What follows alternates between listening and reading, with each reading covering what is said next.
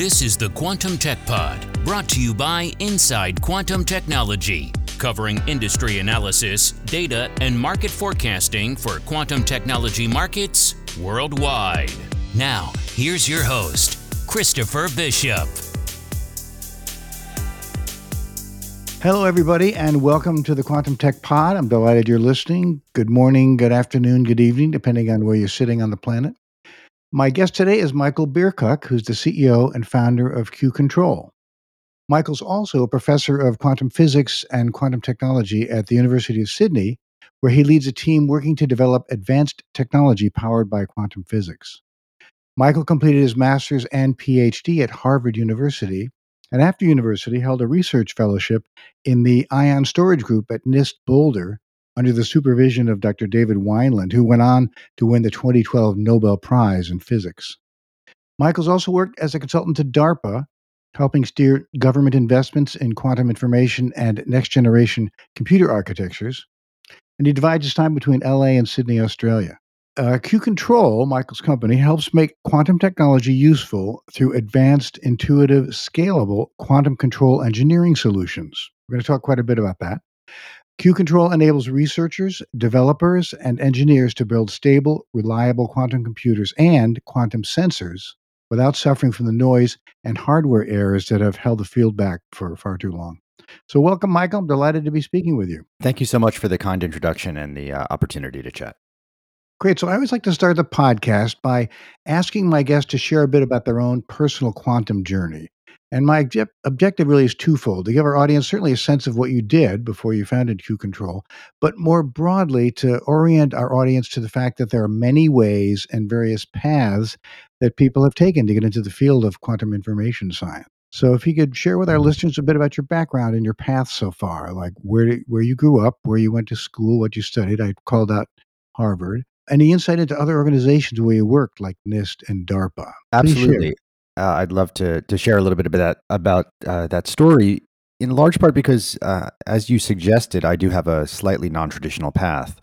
Um, you know, as uh, as a kid, I grew up in the United States. I grew up in in New York.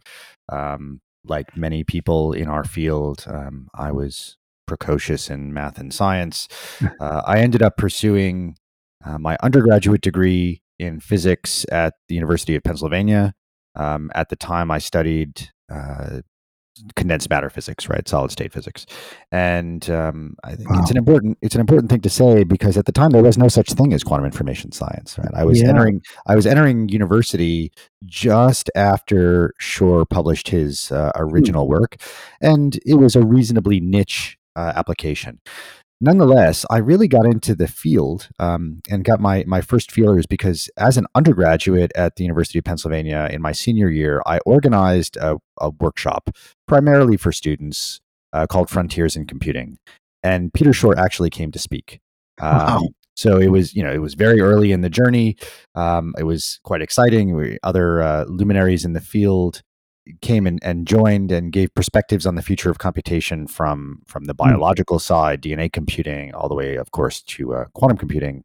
Um, and that I, I, have to admit, I was really, really hooked at that point. I knew quantum computing at the you know less than undergraduate level. I, I, knew only the highest, most superficial insight into the field, but it was extremely exciting and, and quite inspiring to hear from uh, from uh, Peter Shor himself. Um, Wow. Then I went. Uh, I went to Harvard. Um, uh, my degree uh, at Harvard was focused on nanoelectronics. Right. I was doing quantum transport measurements in in nanoelectronics with uh, Charlie Marcus. Um, Charlie Marcus at the time was at Harvard. He then moved to Copenhagen and had worked at Microsoft for a while. Um, that work was all in again solid state devices so understanding how electrons flow in, in solid state materials because again there wasn't a uniquely identified field of quantum information at the time in terms of, say, degree programs. Yeah. All the same, I was funded at that time during my PhD by a number of government agencies in the US that really, to be quite fair, built the field. Um, it was it was money that ultimately came from the U.S. National Security Agency, uh, yeah. through the Army Research Office and some offices that no longer exist, like ARDA. Um, ARDA, the Advanced Research Development Activity within the NSA, really built the entire global community in what today is the field of quantum information science. And I was funded by them as a PhD student, hmm. um, looking at how solid state devices could be used to build uh, quantum computers in the future. Obviously, very wow. early. Um, I was at Harvard from 01 to 05. Um, but then I, you know, as I completed my degree, uh, I decided I wanted to take a slightly different path. Um, so instead of going right into a postdoc, um, you know, most of my colleagues went to places like Delft or, or Princeton or, or, or other locations to pursue uh, related work to their PhD. Right. Um, I, I became a management consultant hmm. uh, and was seconded full time to DARPA. So uh, DARPA at the time, this is this is late 2005, was getting interested in quantum information and uh, quantum technology writ large. Uh, so my role was to assist the organization as a subject matter expert in standing up research programs in in quantum information. Um, so we did uh, a couple of big programs there, but by virtue of that of my position, um, which included the exceptionally uh, exciting title, which was um, uh, slightly substanceless, of uh, chief scientist to the to the office director of MTO Microsystems Technology Office. I did work with the office director. Um, they gave me this amazing title. Uh, I would say it was it, um, a bit too generous, um, but still, I, I, had this exciting role to span across a wide variety of technologies that were being developed by MTO. Um, uh, MTO is responsible for all sorts of things like uh, um, advanced microprocessors, uh, new kinds of night vision, uh, new kinds of 3D integration for chips, on chip photonics. All these things were going on in that office. And one area where I worked, which was quite inspiring, was new forms of microprocessor architecture enabled by photonics. And what was quite exciting to me, uh, and I was I was obviously in a wonderful position to be the beneficiary, was that my boss more or less said, I want you to learn really everything you can about microprocessor architecture from the best. And so I, I more or less had private lessons from professors at MIT tutoring me on on you know advanced concepts in pipelining and, and you know the way we uh, we architect microprocessors so that was quite a learning experience amazing wow. and, and, that you know that's on top of the quantum information work that i was doing so just an incredibly powerful mm. learning experience during that time i also got to know Dave Wineland. Um, DARPA as an agency interacts very broadly with the research community in government, outside of government, academia, and the like. Right. And uh, excuse me, I got to know Dave, and then um, an opportunity arose to go and uh, return to the laboratory bench and work directly with him. So in um, in 2010, uh, I started with uh, an independent fellowship funded by the U.S. intelligence community, uh, a position uh, with with Dave at NIST, and and I worked at the time on a couple of different experiments, but primarily on on a system called a Penning trap. So this is a, an ion trap that allows us to contain confine large arrays of of ions. So not just one or two, which was the the norm at the time, but but hundreds. And in that experiment, I I in a sense combined some of the work that I had done at DARPA on learning about how to control and manipulate quantum systems and, and stabilize quantum systems against uh, decoherence and applied it in the Penning trap. That was some of the first work. We did some work on, uh, which later became a, a, a paper on uh, large scale quantum simulation. So we did an experiment with quantum simulation oh. of the Ising model with with 300 qubits. This is back in 2012. So way wow. way way ahead any of wow. any of the other things. Now there are some limitations in that platform, but uh, it was really uh, very exciting. And then um, I I moved on from my research fellowship at NIST and started my academic career as an independent um, uh, professor, as a primary investigator, uh, and I, I joined the University of Sydney. Um, now, I, I, guess the next question is, well, man, how did you end up in Australia from the US? well, um, yes. An important, an important thing to say is that Australia, for a very long time, made strategic investments in quantum information, uh, way ahead of really? other nations. Wow, who and, would have thought? No, it's it's it's interesting, and it's it's quite serendipitous. It comes down to you know one or two people: Gerard Milburn, who was a luminary in the field on on the theory side, and at the time Bob Clark, who was leading uh, a big research organization at UNSW. So I got to know many of these Australian researchers because of the ARDA program that I that funded my PhD research. Hmm. Um, I was I was part of this community. Um, we would meet at the annual what's called Quantum Computing Program Review, which still is ongoing. Uh, hmm and uh, got to know them. I visited in 2005 Australia. I had a fantastic time, did some great science, got to the beach. Like it was an amazing, uh, life changing experience. Mm. And then as opportunities came up for faculty appointments, I uh, I returned. And uh, my academic team has primarily focused on developing the field that we call quantum control engineering, learning how to make quantum systems perform useful tasks. So we do this in the context largely of quantum computing, um, solving problems and you know error rates in quantum computers and the like. But really, we build frameworks, we build tools that allow anybody to improve the way they can manipulate quantum bits or or uh, or general quantum physical systems. That that insight was ultimately the genesis of Q Control, which we founded in uh, 2017 to take the the the understanding we had, the specialist expertise in quantum control to the market. Wow. So just to play back, what a what a fascinating journey. I mean, academia to I mean, I could we could cast you as the first sort of quantum consultant on some level. I mean, uh, that's a unique role that now is burgeoning for sure. And then back to academia, and then to your own company. So, thank you for sharing. That's very enlightening and inspiring. Absolutely.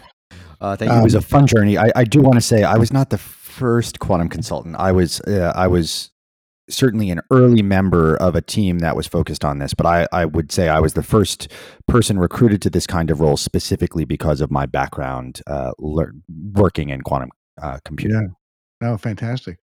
So logical segue sort of into you know how you started Q Control. So, in preparing for our conversation, um, looking at your website, there's a quote from a book about Orville and Wilbur Wright designing the first viable airplane, and the quote is. Embracing the importance of control theory was integral to making flight a reality. Fast forward over 100 years, and once again, control is a linchpin of an emerging industry. So obviously, control is part of the core vision, as you mentioned, for the company. So, what inspired you to start Q Control? I mean, you mentioned the work you're doing at the university, but was there like an epiphany or a seminal moment, like, you know, we could actually do this and start a company that would deliver value based on what we know and the research that we're doing? Can you share some of that insight? Absolutely. Uh, the first thing to say is that that quotation um, about the Wright brothers really does capture the view that was emerging in my mind. That mm-hmm. we, we kept seeing that it, it, was control engineering that built industries. Right. Um, just to spend a moment or two on the Wright brothers, you know, they they were not aviation engineers, and yet they achieve what no one else can. And something that's that's not so well appreciated is that there was actually a very crowded field of teams that were building aircraft, aircraft that were getting off the ground. Mm-hmm. Um, but everybody in the field was uh, was uh, at some level trying to achieve something called inherent stability that no matter what the pilot or the passenger on the aircraft did the, the aircraft would keep flying stably mm-hmm. now that was that was the prevailing wisdom at the time the wright brothers were bicycle engineers right as, as, as anybody would know you know the the person riding the bike can uh, exert a huge amount of influence over the bike. You can obviously steer, but you could crash it very easily. Um, yeah. They, Stop it and start it. that's exactly right. Um, they took this insight that giving the pilot of uh, of a vehicle control over the vehicle can can lead to stable travel. Right? You know, bicycles stay up. They do. Yeah. Um, they took that idea and they applied it to aircraft design. So they introduced concepts that today we would call control theoretic. Um, the idea of deformable airfoils. That's a Wright brothers concept. Um, In fact, it, it is suggested that the machine they built was, was so unbelievably sensitive that perhaps only they could fly it because they were, you know, trained on it. But still, they achieve what no one else can. They built the entire aerospace industry. To today, their insights influence the field. And you can play the tape forward to drone technology and walking robots and autonomous vehicles. In every case, yeah. is control that makes it work. So I had been working on this field um, in in the quantum domain, looking to make quantum systems useful, and um, you know I was starting to think more and more about how I could maximize impact. Um, so so on one side there was a bit of a, uh, a push factor that I felt constrained by the strictures of a purely academic career. Yeah. And then on the other side, there was a pull factor. Now, I had been talking to vice, uh, to uh, to VCs, uh, venture capitalists, for some years at this point, uh, largely consulting, largely helping them understand the field, and and frankly, largely telling them, you know, this is really early. I don't think you understand uh, how much R and D is required. I then got invited to an event um, in Munich, hosted by a VC called Blue Yard Ventures. This was, uh, I think, it was June 2017, and uh, at that event, more or less everybody who you would say had some kind of industrial or applied inclination was there. Um, lots of my colleagues from the r&d community but also lots of end users people from uh, the industry side rigetti computing was already quite active ibm google they were all present and then a whole range of people i had never worked with before um, investors um, uh, enterprise end users who were excited about quantum computing and in the midst of this discussion, now I was there representing academia. In fact, I sat on a panel about how academia and industry can work together. But I, I, I had an epiphany, and my epiphany was it doesn't matter, in a sense, if it is early. Um, even if my gut instinct is that, hey, this is pretty early in the tech cycle, the industry was moving. And I knew at that time that at least there there was tolerance uh, for that risk profile and for the you know the time duration the time horizon that was relevant. And as soon as i returned from munich i was only there for two days. I flew from sydney to munich for two days and back. Oh, um, i used to do that all the time. Um, I, I called one of the investors with whom I had been speaking reasonably regularly, a guy named Bill Bartee, who had just set up a new fund in Australia uh, called Main Sequence Ventures, and and I told him, "Hey, it's it's right now or never. We have to do this right now. And so then um, that was you know, roughly the it was, it was June or maybe the very beginning of July, and um, the company was founded on paper just a couple of months later, uh, and we took capital the first day. So Amazing. very very wow. exciting journey. So here we are, you know, coming to the end of 2020 21 and I also read that at the end of November you announced a Series B fundraise of 25 million led by Airbus Ventures which I thought was fascinating and I want to share a quote that uh, Dr. Lewis Pinault Airbus venture uh, partner said about the relationship he said we're particularly excited about Q Control's widening span of advanced applications and solutions including lunar development geospatial intelligence and earth observation all increasingly critical in the global effort to address the accelerating planetary system crisis crises we now face. So, can you give me some big picture perspective on how those focus areas, um, you know, tie to the funding and what the expectation is maybe from Airbus? And I want to later on I want to get into more detail about some really fascinating projects, but just from a meta perspective, like tell me about that relationship, what the expectation is, right? Absolutely. Uh, the place to start is that from day one, Q Control was a quantum technology company, not a quantum computing company. Our initial focus was, of course, quantum computing for lots of reasons for talent, for personal experience and networks, for the investor zeitgeist. Um, and so, so we began our efforts there. Our initial products were launched there. We have a lot of customers in that space. But we always knew that quantum sensing could benefit from the same kinds of capabilities that we were developing to enhance and augment the performance of quantum computers, right? In in quantum computing, we make software that makes quantum computers perform better. And we know that we can do the same thing in quantum sensing.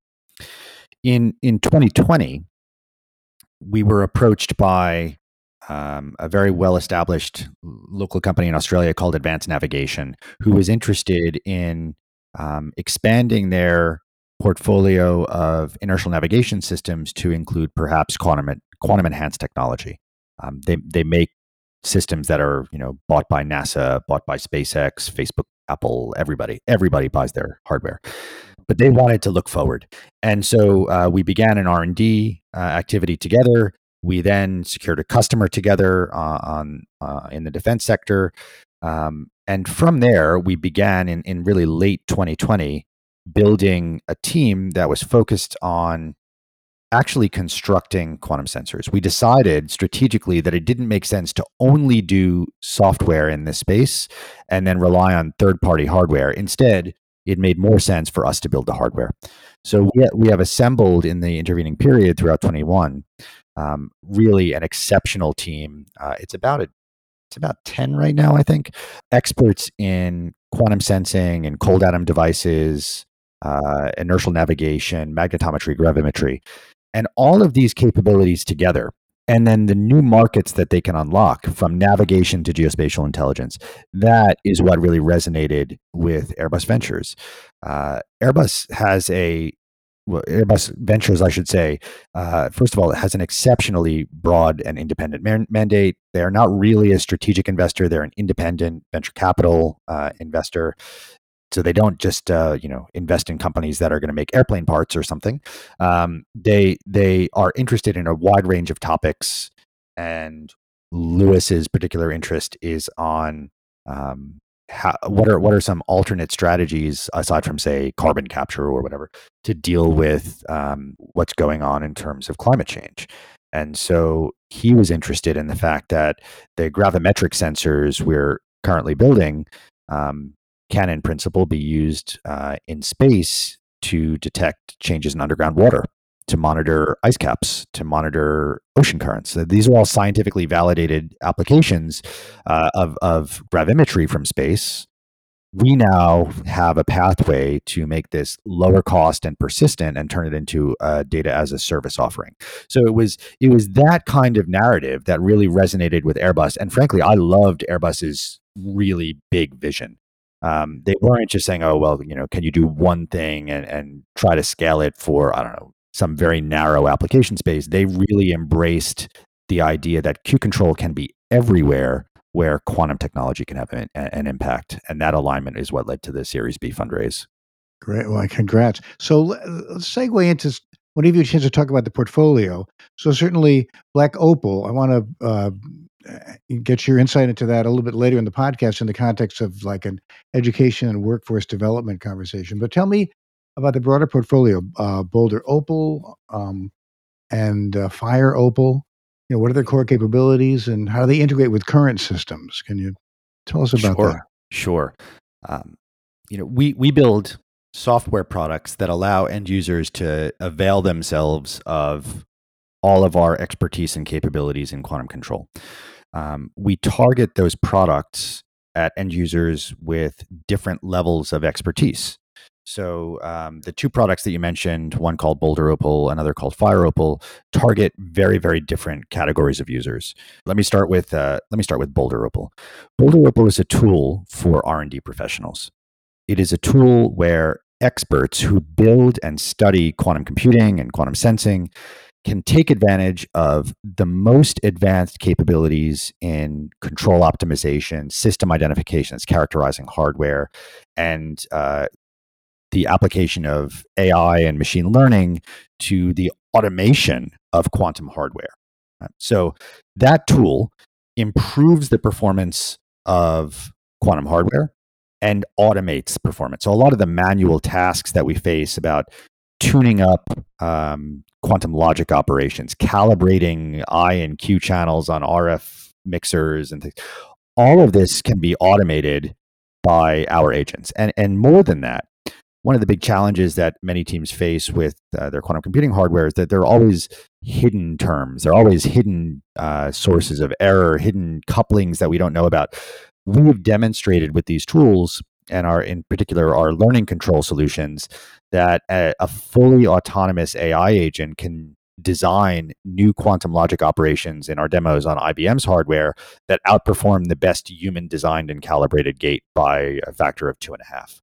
So, you know, uh, and we would hit the so called T1 limits. So, uh, these tools are very, very powerful. They're extremely flexible, um, but they are for expert users. Now, we, we often work with our customers to deliver that, but we knew from engaging the market that there was a really, really wide range of, say, enterprise users out there who were excited about quantum computing, but knew there was a challenge, which is that the hardware doesn't perform perfectly, right? There are huge, huge divergences between what you expect when you multiply some matrices together in, in MATLAB or something, um, and then when you when you run an algorithm on a quantum computer, because the quantum computers are imperfect. Um, this this became a major annoyance to many customers, irrespective of which backend, and they were all asking, um, "Can can someone just provide a an autonomous, you know, error reducing toolkit?" So this is what we are building uh, and releasing this year. FireOpal takes the core capabilities we have demonstrated on IBM's hardware and other hardware, where we can reduce error in quantum logic, where we can use autonomous AI agents to design error resilient quantum logic gates, the two qubit gates. It takes all of that and some additional smarts at the so called compiler level and makes a, a, really, really simple workflow. You're a user, you have a problem uh, and an algorithm. You run your algorithm through our last mile compiler, you execute it on hardware, and you get huge benefits. So we demonstrated recently uh, up to 27x improvements in the success of an algorithm using this this uh, this tool. Um, so you you run an algorithm like uh, so-called Bernstein-Vazirani or uh, the quantum Fourier transform or Grover search um, on bare hardware using standard approaches. Uh, you can even compile it a lot to reduce uh, excess gates. You get some probability of success. Then you do the same thing, but with our solution, which replaces all the quantum logic with error resilient versions of the quantum logic. And all of a sudden, you run the same algorithm, the same circuit, nothing has changed in the circuit, and it's 27 times better. Now, we've demonstrated since we put that out up to 37 times improvement. Um, we've done this on, uh, I think, now five or six different uh, IBM quantum computers. The results keep coming out ab- about the same. Um, you can play every trick in the book uh, that an, the most expert IBM user would use, and we still win by an order of magnitude at least. And uh, you know, the the idea is to provide a combination of simplicity and performance right? That irrespective of what the hardware backend is, right? They're they're all imperfect. They all suffer from hardware yeah. faults. We just want to make it easy for an end user to get the best possible performance. And the model we have in mind is that, you know, if you look at an example today, there are many more people who can program in JavaScript than there are people who understand how a transistor works. Right. Yeah. Right now, to really get high performance in a quantum computer, you you have to know how the transistor works in air quotes. And we want to break that. We want to abstract that away. And our tools which automate all these processes of designing error resilient quantum logic of integrating them into an algorithm it's all automated and it's all handled by ai agents.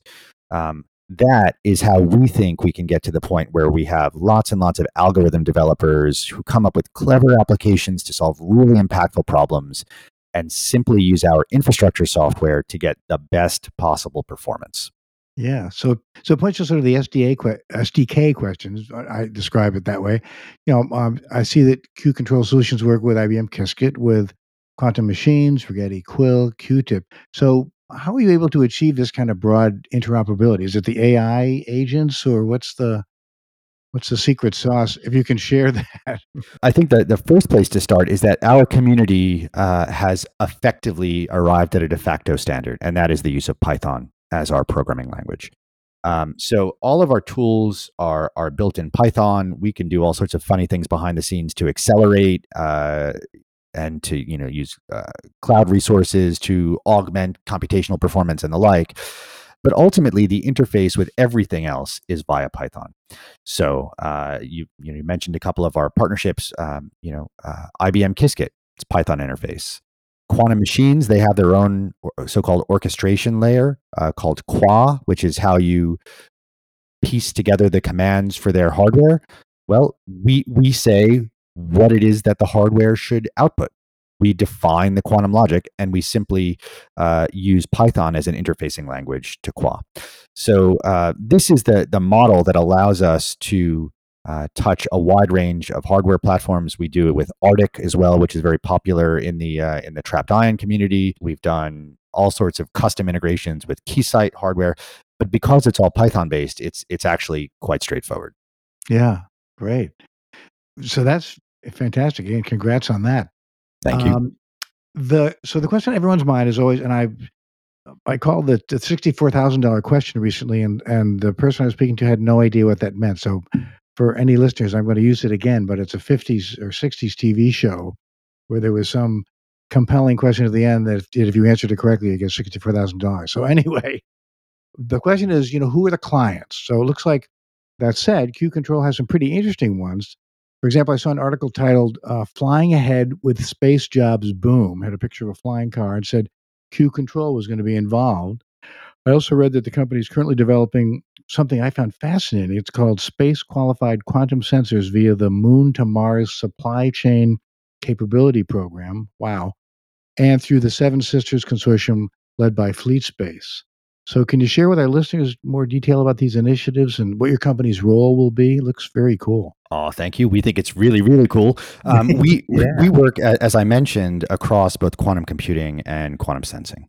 And uh, because we have our own in house capability for the development of what we call software defined quantum sensors, where we're really augmenting performance using control as opposed to only focusing on making better hardware engineering uh, solutions, um, it, lets us work with some really incredible organizations. So, in quantum computing, we've been a member of the IBM Q uh, network since the inaugural class in April 2018. Uh, we sell to Rigetti, we sell to National Labs, uh, Fermilab, NIST, Lawrence Livermore Lab, Lawrence Berkeley Lab. They're all customers of ours. We sell to defense organizations in, in Australia and abroad. We sell to universities. Northwestern has been an, an early client of ours, applying our solutions to their work in fundamental physics. They want to build atom interferometers to study fundamental physics. So they've been a fantastic client. Uh, Chalmers University has done a lot of work with us in their superconducting quantum computing work. Um, but then, because we have so much quantum sensing activity now, uh, indeed, we've won a number of major contracts that support the development of space qualified quantum sensing hardware as a, as uh, uh, uh, contrasted with only terrestrial applications. So we have our work with advanced navigation and in say maritime navigation, but then with advanced navigation as well, we won this Moon to Mars supply chain capability program contract, where we're space qualifying our solutions for the Australian Space Agency and for NASA. Um, we also uh, are part of a consortium called uh, the Seven Sisters Consortium. It's a companion mission to NASA Artemis, which seeks to bring the first woman and another man back to the moon. Uh, and uh, through Fleet Space, we're looking to bring quantum sensors for uh, magnetic and grav- gravitational signals uh, to the moon. But ultimately, the objective is to bring these onto Mars. That's why it's the Moon to Mars supply chain, where these technologies can be useful for uh, planetary survey, right? Of course, they can be used for Earth observation, but also off Earth observation. So measuring, say, the the gravitational signatures of uh, of Mars, right, in order to look for tidal forces, right? There, there are all sorts of or mineral deposits of different uh, forms. There are a lot of really exciting opportunities, and our focus is on developing core software enabled quantum sensing capability there that can then feed into these major space exploration or defense missions. Yeah. So fascinating. I look forward to learning more about that and, and monitoring that. What an amazing a couple of projects you've got underway. Just shift gears and talk about sort of earthbound clients for a moment. I read that you guys have established a partnership with Transport for NSW and will be delivering enterprise infrastructure software to transport data scientists who are exploring quantum computing here in a terrestrial setting. So tell me more about what role Q Control will be playing in that relationship. We're, we're very happy and very proud of this relationship with Transport for New South Wales. Um, Transport for New South Wales is the public sector transport agency that is in charge of road and rails and ferries and everything else um, uh, for uh, the state of New South Wales and Australia. Um, Transport for New South Wales, it turns out, is also well known internationally as an early adopter of really advanced technology from AI and machine learning techniques for network optimization uh, to now quantum computing. They reached out to us and were interested in how their data scientists, because they have a quite a uh, high quality data science team internally, how they could take advantage of quantum computing for various problems. So we we did some early work with them to demonstrate the state of the art in quantum computing and uh, indicate how it would impact their operations. In particular, transport network optimization is a is a key area of interest where there's good alignment with quantum computers, and we have uh, since entered an agreement with them to deliver infrastructure software, our FireOpal tool, effectively, with a special module built for transport that, that their data scientists can use. So their data scientists who are experts in, in transport optimization are not necessarily experts in quantum algorithms, but they want solutions that will work for them, that will help them explore how this field will be relevant. So we were we were really transport for New South Wales' uh, first entry point into the field, and our our relationship has been so successful so far that as a in part as a result, uh, I won't overclaim our impact there, but uh, in part as a result, um, not long ago they came out with a whole five year strategy to broadly engage the global quantum computing community to make quantum computing a core part of their data science and analytics within the next five to ten years. I mean, I think that's that's an incredibly forward-looking, uh, fantastic uh, approach. They are well aware that this is both early stage and risky. They embrace the risk because they believe, because they're an organization that lives on multi-decadal timescales, that um, if there is a 10 year time horizon or more, for the integration of this technology into their workflows, that's fine because now is the time to start planning. Wow, and amazing! Uh, we're very pleased to be uh, to be part of that story. So, a couple closing questions around uh, a topic that's near and dear to my heart, which is sort of workforce and enabling the quantum ready um, workers, you know, in the years ahead.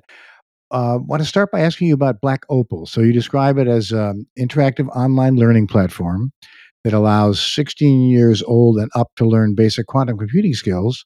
Again, quoting from your uh, material, perfect for technology professionals, STEM obsessed teenagers, science fans, and self learners who like to stay a step ahead. And you state you have a dual mission to help both newcomers who are entering the field, but also make every C suite executive quantum conversant. So tell me a little bit about Black Opal.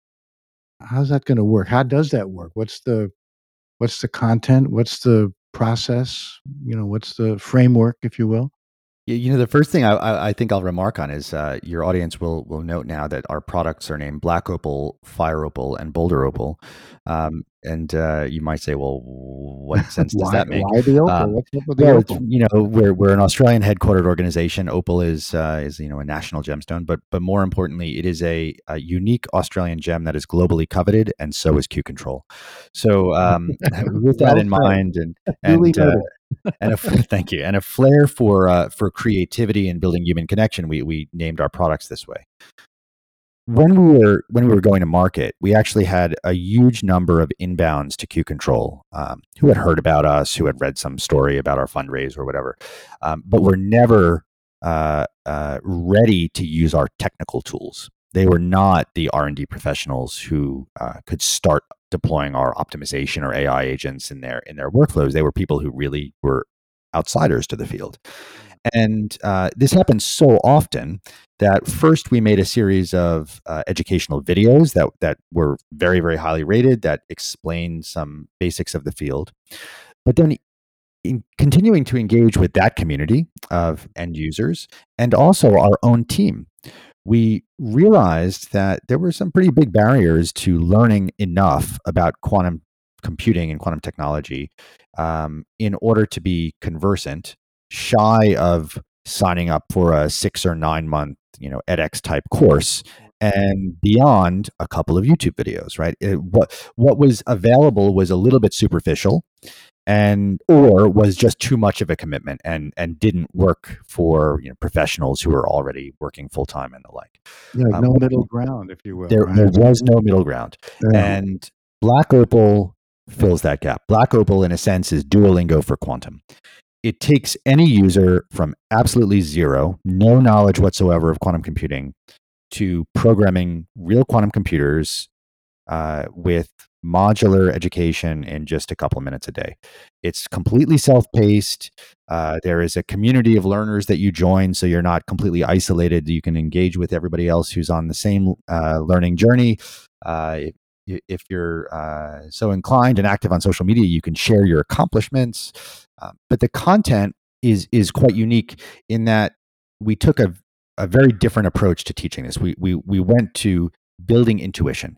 This is not a is not a coding course. This is not like here learn Qiskit. This is learn the fundamental concepts so that if you decide to become a user of quantum computers or you want to enter the field because you're a software developer and you're you know thinking about how you can contribute to quantum computing you will have intuition about what the terms mean about how the technology works uh, that allows you to have a much greater impact and obviously it makes it much easier to enter the field. So That's the great. content the content is built by um, our expert team. We have you know i'm a professor. We have a number of ex academics uh, on our team who contribute to this and is driven by uh, chris ferrie uh, who most famously wrote a book called quantum physics for babies uh, he, oh yeah, with uh, whurley. I've seen that book. Uh, well, he, I have that book. that that's uh, Quantum Computing for Babies, which was a follow-on. Uh, Chris yeah. was the sole author of Quantum Physics for Babies, and, and oh, there's okay. a whole there's a whole series of these books. There's yeah, like yeah, cool. thirty of them or something. Um, and you know, Chris's ability is to distill very complicated ideas into simple messages and uh, simple images. But with the web, with with you know with uh, uh, electronic or digital technology, we can leverage interactivity and animation in a way that you can't get from a standard course. So we put together our top tier content development. How would we teach the basics behind quantum computing from waves and, you know, what are atoms all the way through to, you know, here are CNOT gates and here's how a Toffoli gate works and here's a circuit element for amplitude amplification, you know, all these things.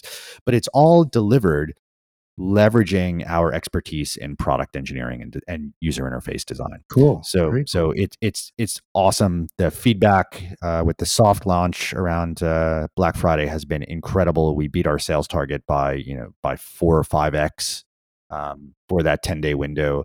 So we're, we're really excited and the feedback and reviews have just been uh, astounding. So we'd love for everybody yeah. to, to give it a try. Well, yeah, well, thank you and congratulations on creating that content. So, where can people find it? If they go to Q Control, you can just go to, to the website. Just go to qcontrol.com and uh, uh, look on our products page. There's a page there, um, and uh, it's very, very easy to sign up and get immediate access. Or if you want to give a digital gift, you know, no delivery go. delays. You can do it right away. The holiday season is here. Yeah, that's correct. Well, thank you for doing on behalf of the community. Thanks for putting it together. I look forward to exploring it some more.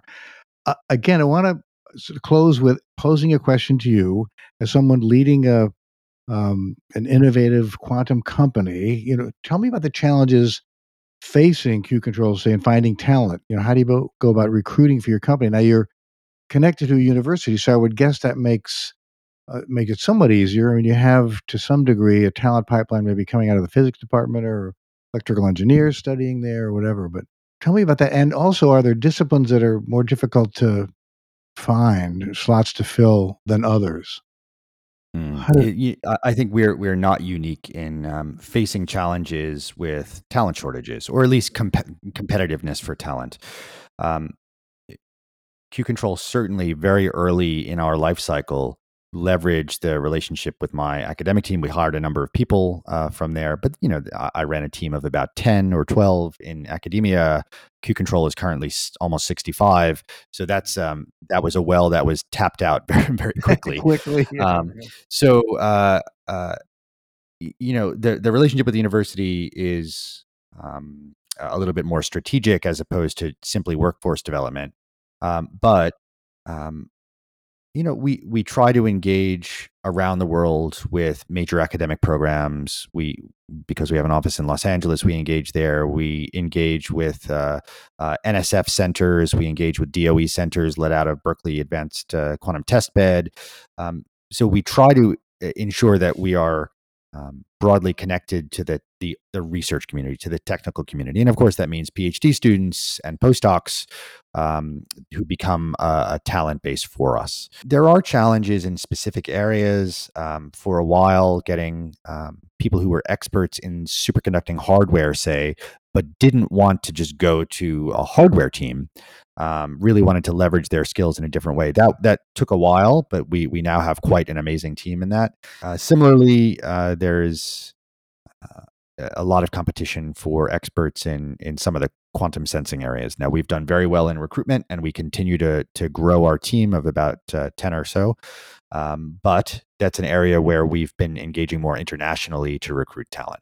Well, so this has been great. I want to uh, wrap up by asking you to wax philosophic for a moment. I always ask my guests to sort of share future perspective, gaze into your crystal ball, and give me your personal perspective on the potential of quantum computing broadly to transform how we work and live. Certainly, Q control is part of this, um, you know, transcendent uh, phase we're going through. What, what someone who's at the top of a company doing real world applications of this technology share with me, you know, where you think it'll be in three to five years or 10 years or 50 years.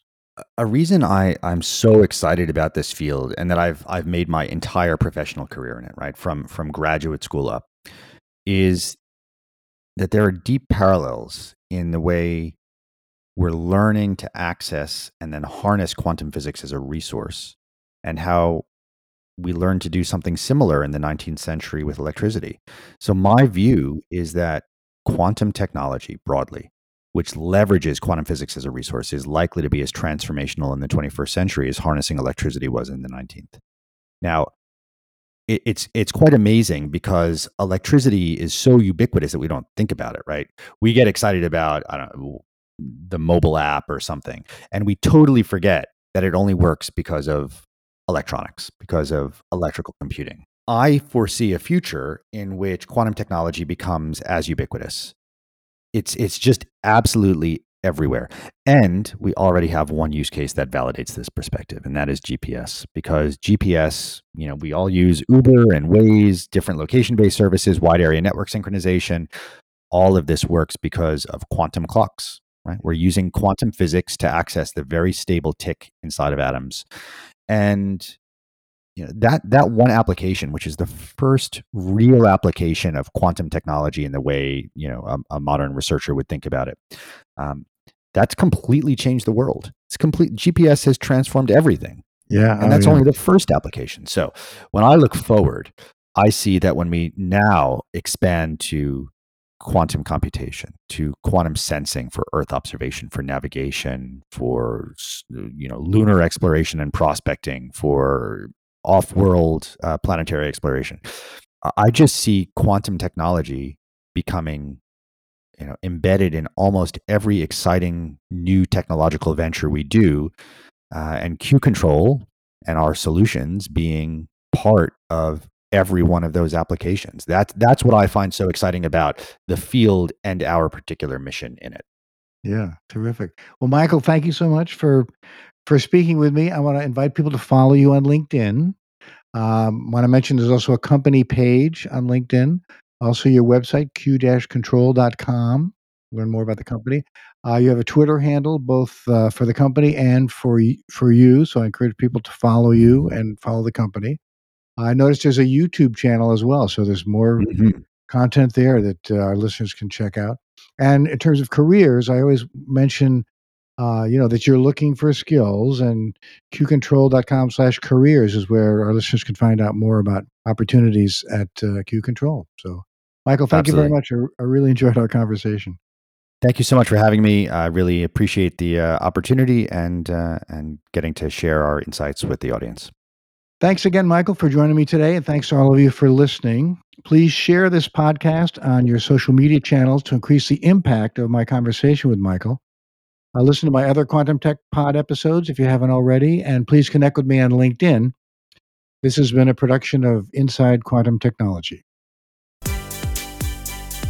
You've been listening to the Quantum Tech Pod, brought to you by Inside Quantum Technology For more information on this episode or other topics relating to quantum technology, visit InsideQuantumTechnology.com.